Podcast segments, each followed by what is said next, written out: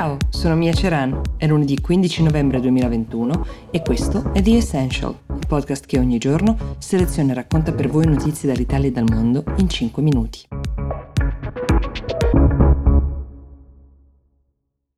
In questo fine settimana appena trascorso si è conclusa la convention dell'ONU sul clima, la COP26, di cui abbiamo parlato a più riprese. Se volessimo dare una recensione lampo, diciamo stilare un bilancio, Forse l'immagine migliore sono le lacrime del presidente Alok Sharma. Piangendo quest'uomo ha detto in chiusura sono profondamente dispiaciuto, davvero. Per cosa è dispiaciuto Sharma? È dispiaciuto perché dopo due settimane di negoziati a Glasgow, l'India, con il sostegno silente ma decisivo della Cina, ha, con un minimo ma cruciale cambio di parole, affondato le speranze sul tema del carbone del Glasgow Climate Pact, che è il documento finale di questo meeting, il più importante. Quali sono queste parole con cui un documento ha improvvisamente perso tutta la potenza che doveva avere e la speranza che doveva darci? Chiediamo, ha detto l'India, pochi minuti prima che il presidente Sharma desse questo annuncio, di usare la parola face down invece che phase out. Quando si parla dell'utilizzo di carbone. Phase down vorrebbe dire una graduale diminuzione, mentre phase out avrebbe voluto dire rinunciare completamente al carbone. Se è il caso di cercare dei responsabili nell'elenco ipotetico figurano, oltre a Cina e India, come vi ho detto, anche Bolivia, Sudafrica e eh, i sauditi nella formula del silenzio assenso. Inglesi, americani ed europei restano a guardare, piuttosto scoraggiati. L'obiettivo di limitare l'aumento della temperatura terrestre di solo 1,5 gradi è così sempre più lontano di fatto. Se si dovesse fare un bilancio, torno a dire, della COP26 non si potrebbe dopo questa conclusione definirlo positivo, però resta qualche nota invece di speranza, centinaia di miliardi di dollari promessi per ora, speriamo che poi verranno veramente stanziati ai paesi poveri contro il climate change l'intesa strategica Cina-Stati Uniti della quale vi ho parlato, gli accordi sulla deforestazione, ma nella lotta alle emissioni globali il carbone è l'elemento chiave sul quale intervenire. La Cina ne è il principale responsabile al mondo con il 28% delle emissioni, l'India il terzo con il 7% e nel mezzo stanno gli Stati Uniti.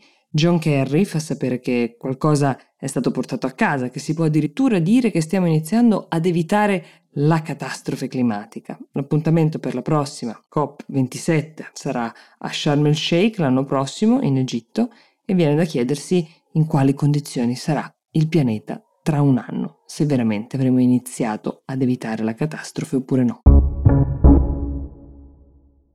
Spostiamoci ora in Libia, dove ieri è arrivata una notizia a dir poco clamorosa. Si candida alle prossime elezioni nel paese il figlio del defunto leader Gheddafi. Si chiama Saif al-Islam Gheddafi. Pare che punti tutto sul generare una sorta di effetto nostalgia degli anni che hanno preceduto le proteste del 2011 e la caduta di suo padre. Direte, esiste della nostalgia veramente per quegli anni?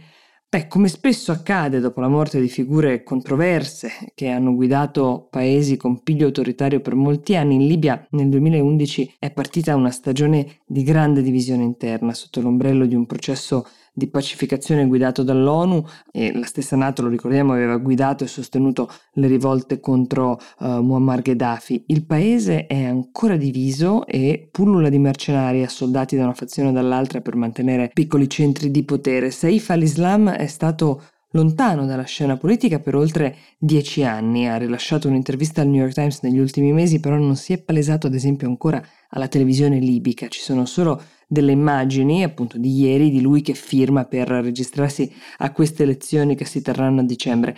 È stato, come molti figli di autocrati, educato nelle migliori scuole estere, ha fatto la London School of Economics, è fluent ovviamente in inglese, nonostante però abbia molte amicizie in Occidente, nonostante qualcuno vedesse in lui potenzialmente un leader filo occidentale, una generazione più ragionevole, diciamo, con la quale dialogare e avrebbe potuto godere anche dell'appoggio di nazioni molto importanti, lui non ha mai avuto dubbi sul come schierarsi nel momento più duro per suo padre, quindi con la famiglia, con il clan, tanto che è stato condannato a morte addirittura da un tribunale di Tripoli, salvo poi essere graziato anni dopo per crimini di guerra, tra cui l'uccisione di alcuni manifestanti durante le rivolte del 2011, ma è rimasto comunque in disparte, anzi proprio nascosto perché non solo quel tribunale di Tripoli aveva espresso un giudizio del genere su di lui, uh, la Corte internazionale criminale è sulle sue tracce per presunti crimini contro l'umanità. C'è chi sostiene che non abbia alcuna chance di vincere veramente le elezioni e che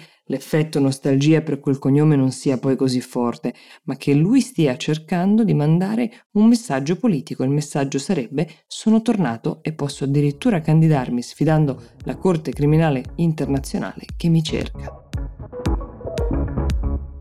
The Essential per oggi si ferma qui, io vi do appuntamento a domani e vi auguro un buon inizio settimana.